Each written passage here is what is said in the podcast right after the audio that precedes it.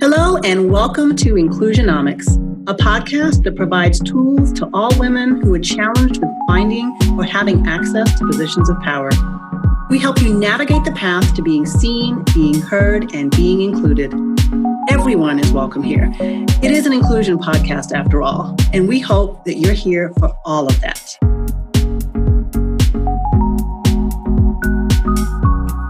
Today's topic is You Should Have Said No and your hosts are Stacy Gordon, Lisa Gates, and Thiele Thatch. We're going to be talking about why women in particular have a hard time saying no, and why we tend to say yes more often to projects that don't advance us and don't contribute to revenue generating activities that get us recognized and promoted. We need to be heard, seen, and included. And that won't happen unless we strategically say no. So Lisa is going to kick us off with some uh, some research. Yes, I am. Wait, wait a minute. Let me say no. I'm not. uh, you know the the authors of the book, the venerable, wonderful book, "Women Don't Ask," and then ask for it. Linda Babcock and Sara Laschever um, had done have done some research on why women tend to volunteer more than men um, and tend to volunteer more for tasks that don't really contribute to the bottom line, don't really move their careers forward. And was taking a look at why they do that. Um, you know, so there are lots of reasons. We're socialized that way. We we we're, we're the yes people. Yeah, I can get it done. We tend to be more oriented to execution as opposed to being strategic.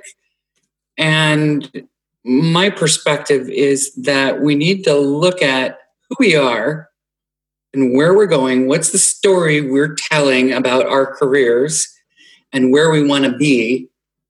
And when an opportunity presents itself, or when we want to take an opportunity, we really need to ask does this comport with my values and uh, and and my strengths and what I can contribute to this organization um, um, and will it further me will it get me up the ladder and we don't often look at it that way and I think Thiele had a really great um, has a really great perspective on this in terms of why you know black women or women of color might have a different response to saying yes? Well, yeah, thank you, Lisa. I was thinking about this topic and one of the conversations that we had around how there were so many opportunities that I've taken that I hadn't really been intentional about. And I, I didn't do my research, I didn't investigate. And I was thinking about where that came from, you know, as a Black woman born in the 70s and being the very first in my family, uh, except for one other person, my, my cousin about the same age, to go to college.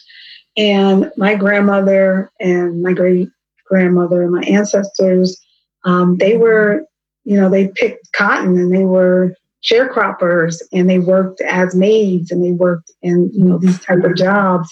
So by the time I was able to get my first job in an office, I had arrived that was that was arriving to a successful point in my career. And so how dare i say no to any opportunity that would allow me not to be working as you know for minimum wage and to be making a, a salary to be working full time you know a lot of times my people in my family they only had opportunities for part-time employment with no benefits or to have a job with benefits, working at a desk, you know, so that really affected looking back.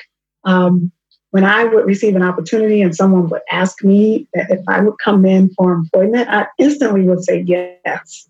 And I instantly felt like this may, and Stacy and I were talking about that, like this may be my last opportunity or my only opportunity for employment. So it was almost out of a looking back now, 20 something years later, almost out of desperation, out of insecurity, out of cultural um, obligation to my, you know, my family.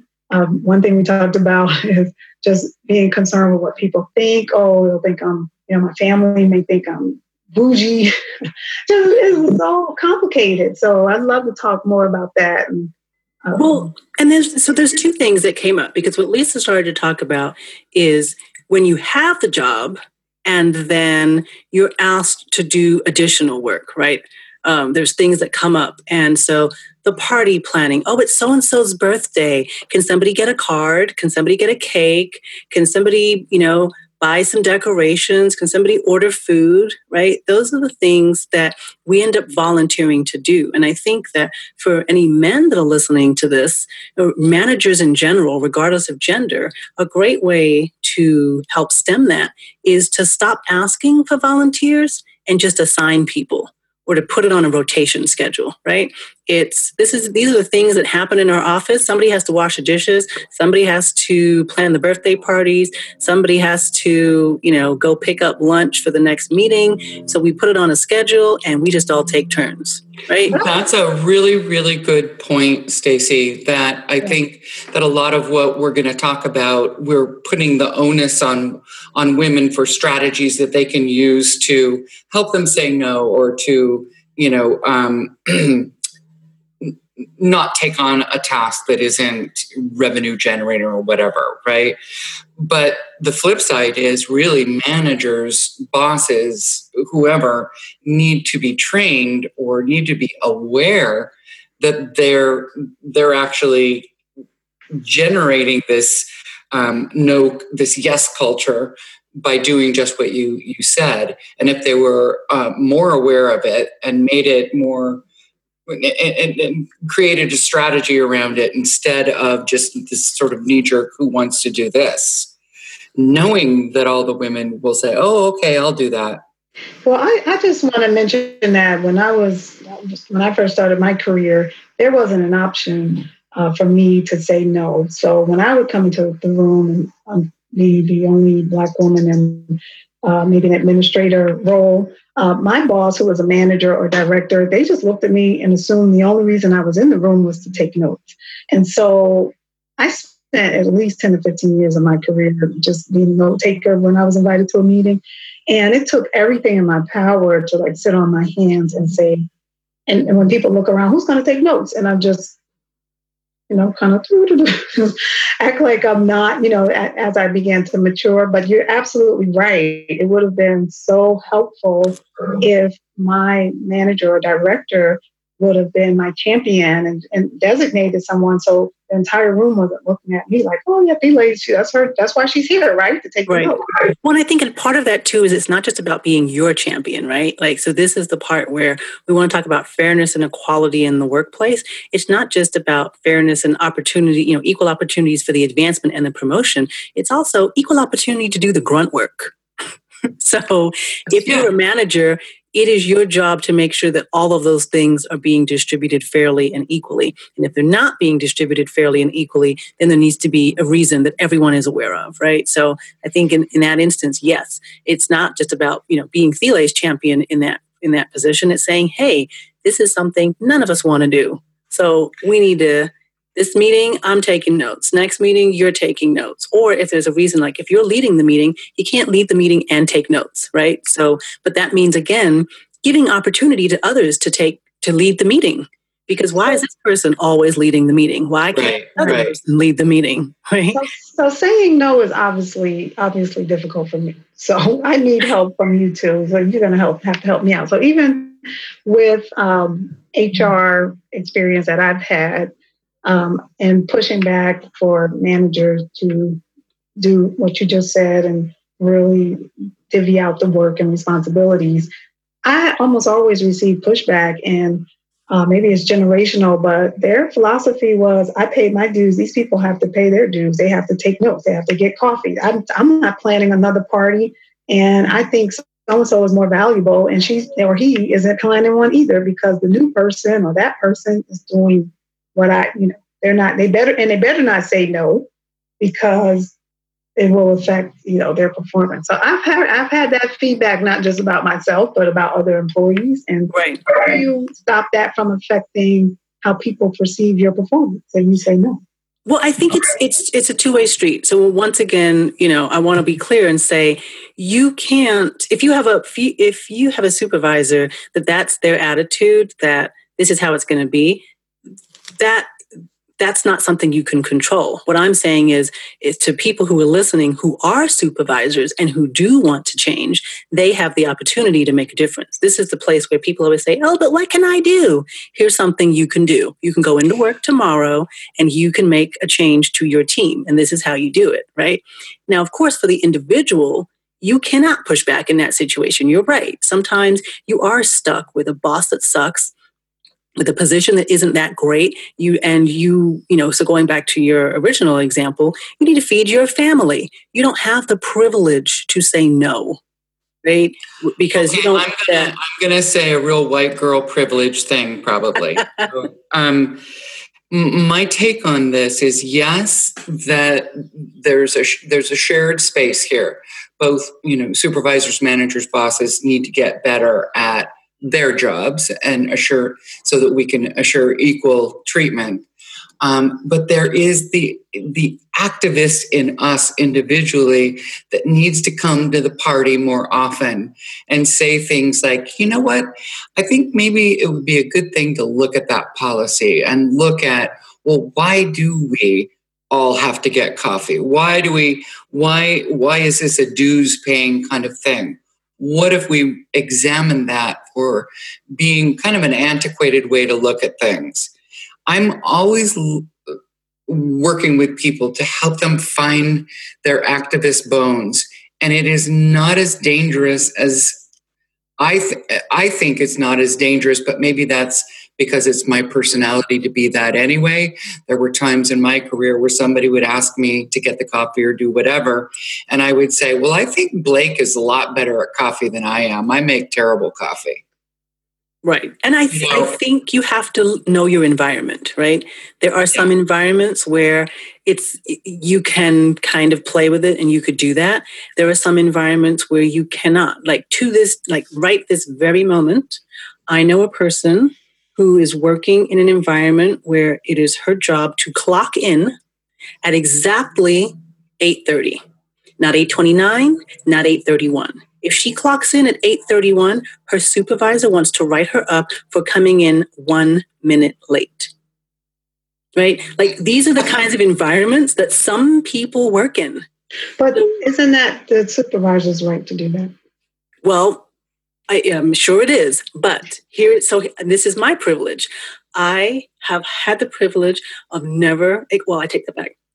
My very first job, I worked for Brookstone. They are now out of business. I hated that job with a passion. Um, and that was the only job I ever had where I had to clock in and clock out. Since then, I have never had a job where I've had to clock in and clock out. And that was my first job out of high school. And I only stayed there for about six months, maybe eight months. So, so yeah, you're absolutely right to say that's your privilege because right, it's it's a privilege. I have not had to clock in and out, and I get that. So what I'm saying is, into Lisa's point though, is that there are some jobs where you can be that person and you can stand up and say. Um, I don't want to do this or I can't do it or however and, and Lisa's got some great ways to explain ways to do that. But this is where I'm saying that this is where my career coaching hat comes on. And this is where the saying no is important because many times we say yes to jobs we shouldn't have. And I knew I was never saying yes to a job where I had to clock in or clock out. If that was anywhere, even it looked like that might be the case, I wasn't applying, I wasn't going. If I showed up to the interview and that was something they said, I'd say, thank you very much. We can stop this interview right now and I'm leaving because I'm not interested, right?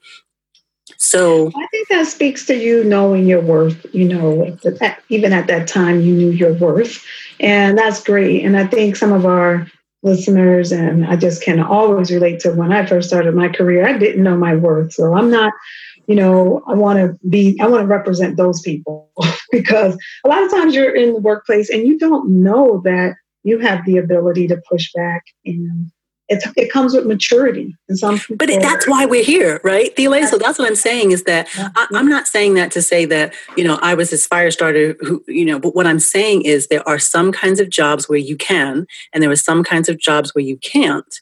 So Lisa's point is correct. in the jobs where you can.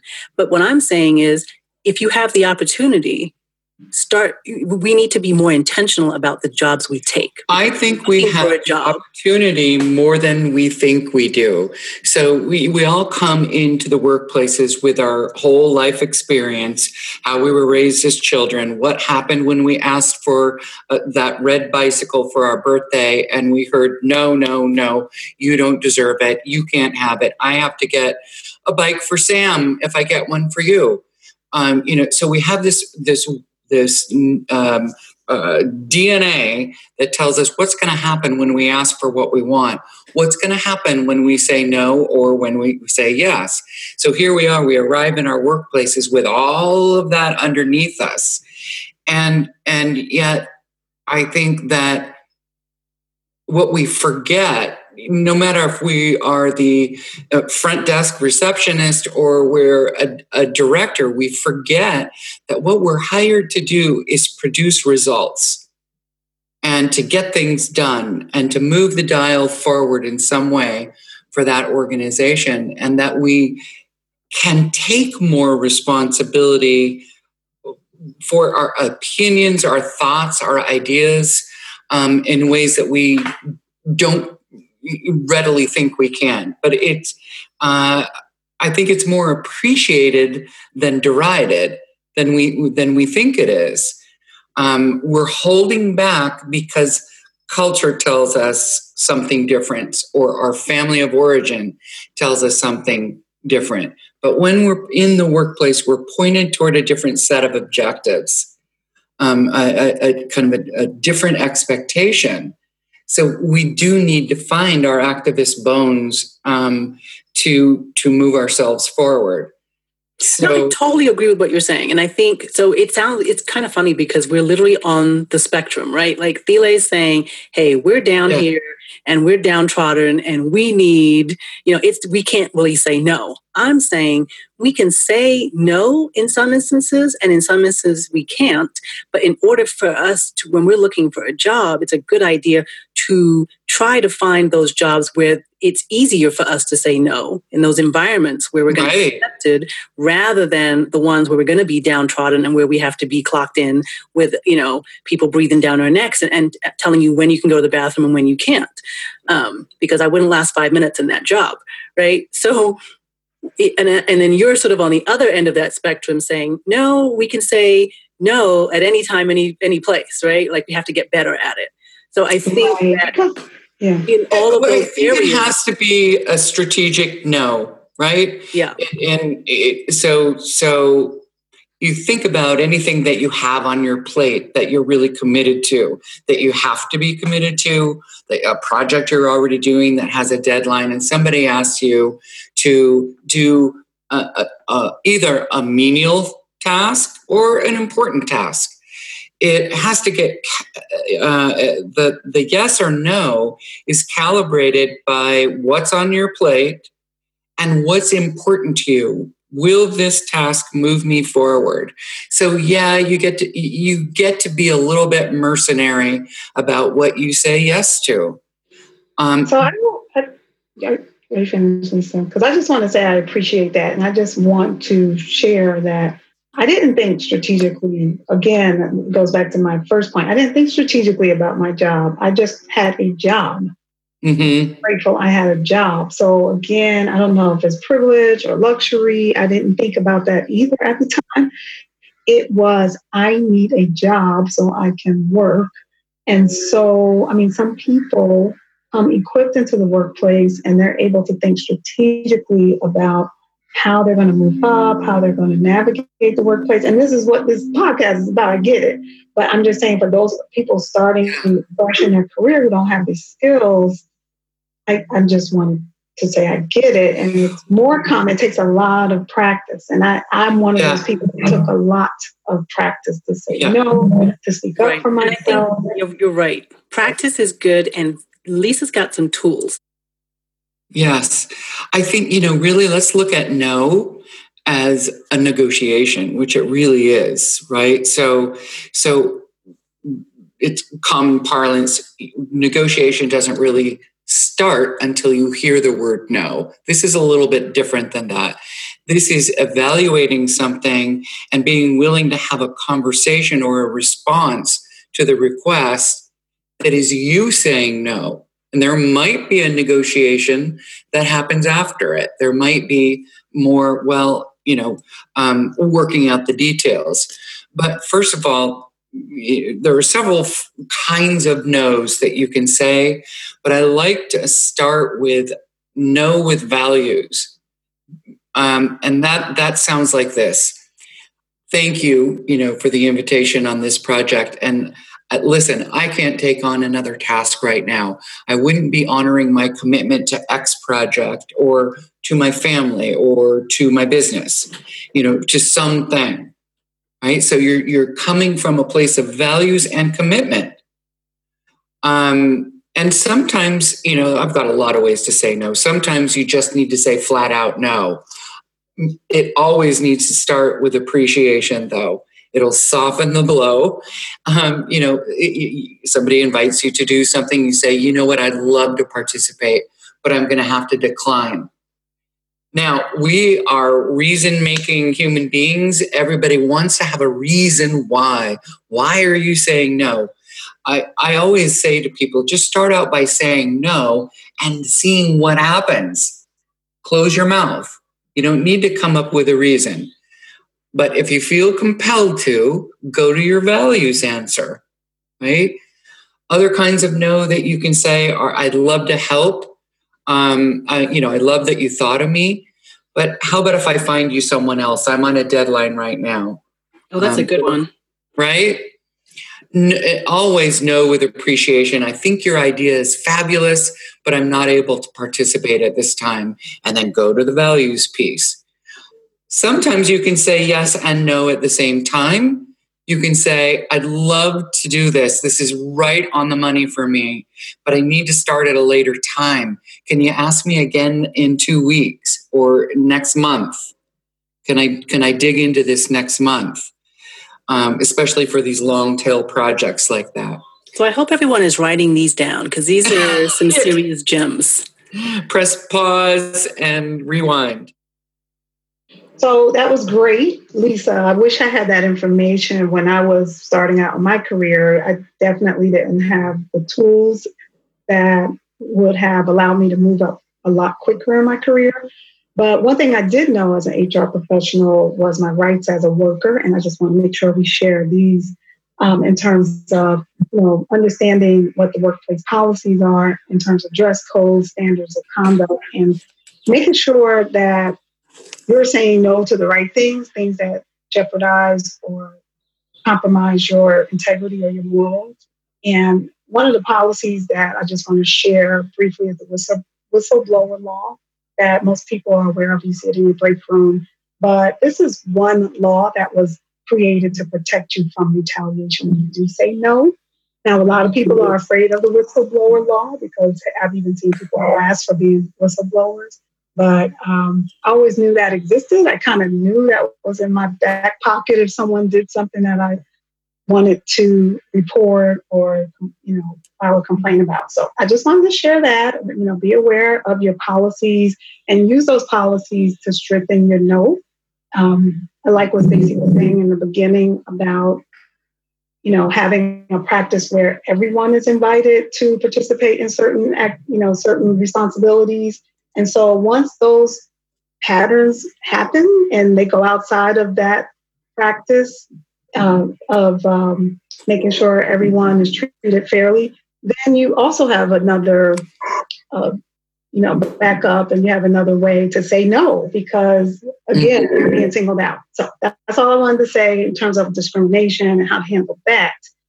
Because sometimes you, unfortunately, a lot of discrimination happens in the workplace. And I know for a fact when they were looking at me and I was the only black woman in the room and they expected me to take notes, it was because I was the only black woman in the room expected to take notes. So um, I didn't do anything about it at the time. But I hope that this um, information helps someone. Well, and I would say this though, because I have a question. Um, um, It sounded a little bit like you was kind of saying you can use the whistleblower as a threat. And I know that's not what you meant.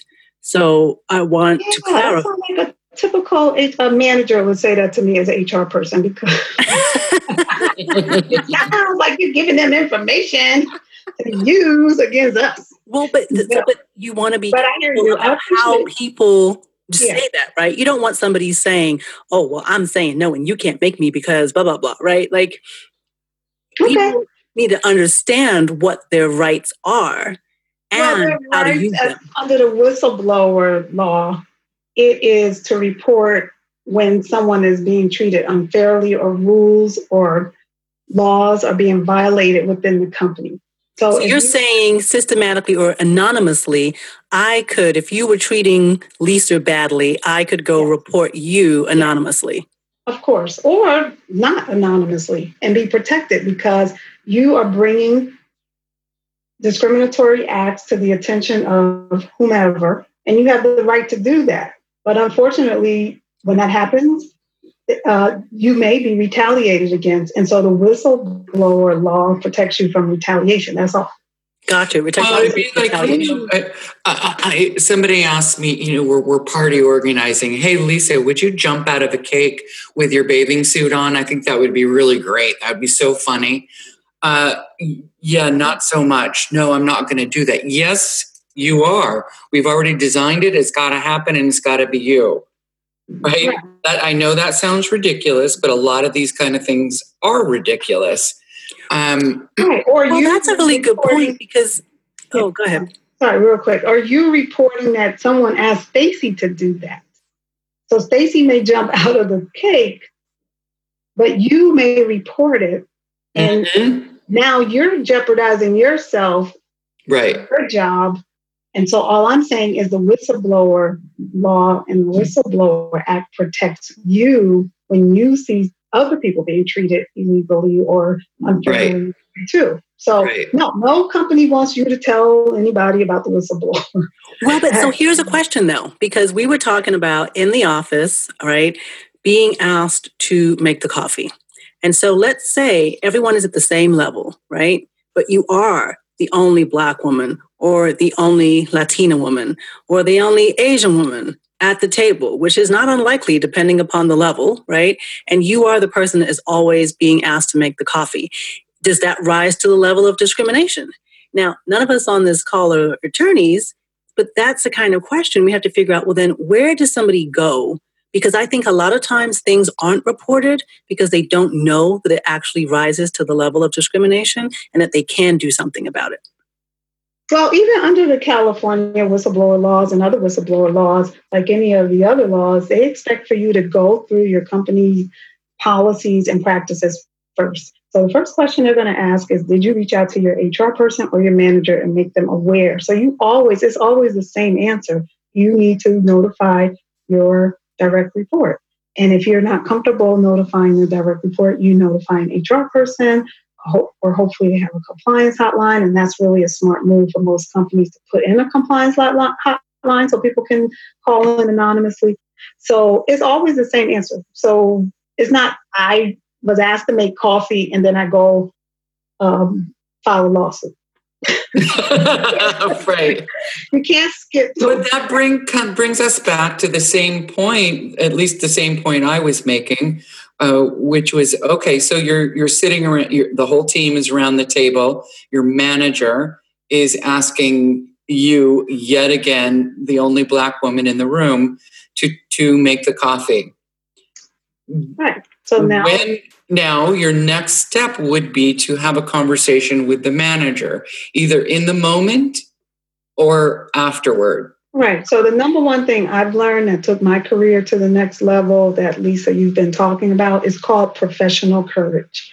And so, that's the next step is having the professional courage to talk to your manager, talk to whoever. It can, a lot of times, not even your manager, it might be someone else's manager who decides they're going to use their power and of their position over you. And they, you don't even report to them, and they're asking you to make coffee. And um, but being able to pull that person to the side or pull right, so that's where it starts, and it's the same conversation. Being able to say no to them respectfully. So So that is perfect. So I wanted to say, you know, as, as we wrap up here, you're talking about professional courage. And I'm going to use a story about my, my daughter. I don't know if this exactly fits, but it sticks out in my head and it keeps coming up. So I'm going to say it anyway. I, my, when my youngest daughter was probably four, we were at a park or something. I don't know what it was. And she wanted to go play. She saw a bunch of other kids playing, doing something. And she said, Mom, can I go? I said, Yeah, go ahead. So she goes, and I'm looking, of course, because she's young and I want to see where she's walking to. And I see her stop. She stops and then she comes back to me and she's like, Mom, I can't go over there. And I said, Well, why not? All the other kids are over there. And she said, Well, the sign. She couldn't read the sign. She didn't know what it said. But because there was a sign at the entrance, she somehow thought that she just had it in her that it, it meant it was talking to her and that she couldn't go in. And in that moment, I thought, oh my goodness, what have I been teaching my daughter that she mm-hmm. feels so restricted that she needs to follow these rules? And that she can't even read the goddamn sign, and she thinks it's telling her she can't do something. right. and so I want to say that the other thing we have to do as parents is teach our young girls from young to say no. Oh boy. Young girls grow up to be professional women who don't have the courage to say no. Right. And don't feel like they have the privilege. So we go back to privilege again. Or, right. You're absolutely right. I love that example because that was me. I felt like I, I never knew the boundaries. I never knew, oh, can I cross this line? Is there a line? I didn't know for a long time. I came yeah. straight out of college into an environment I did not understand. There's another place that I'd like. I know that you're trying to button. Here, here might be a, a, another button. So there's the psychology of saying no. There's there's a silver lining here. So the the psychologist and marketing expert Robert Cialdini uh, has written about principles of influence, and I'm not going to go through all of them, but one of them is scarcity. That if something is is limited supply, it becomes more attractive. Remember when you gave up your boyfriend and then somebody else started dating him? You went, "Oh, I want him back."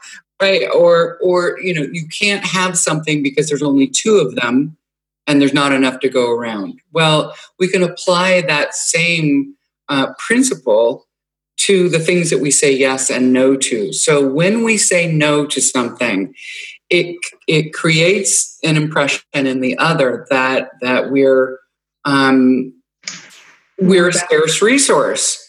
Right. That we're more valuable. We're more valuable. And it also this also applies to negotiation for a job or you get an offer and you you um there might come a point in that that conversation where you decide, you know what, I'm going to think on this. It's a it, it's a, a, version of saying no. And often when you say, yeah, I don't know, uh, let me think about that offer. This is not what I was expecting. Often when you do that, you become scarce. They worry about whether you're going to accept or not. And sometimes the pot gets sweetened in between your no and the next phone call Right. So so scarcity is very powerful.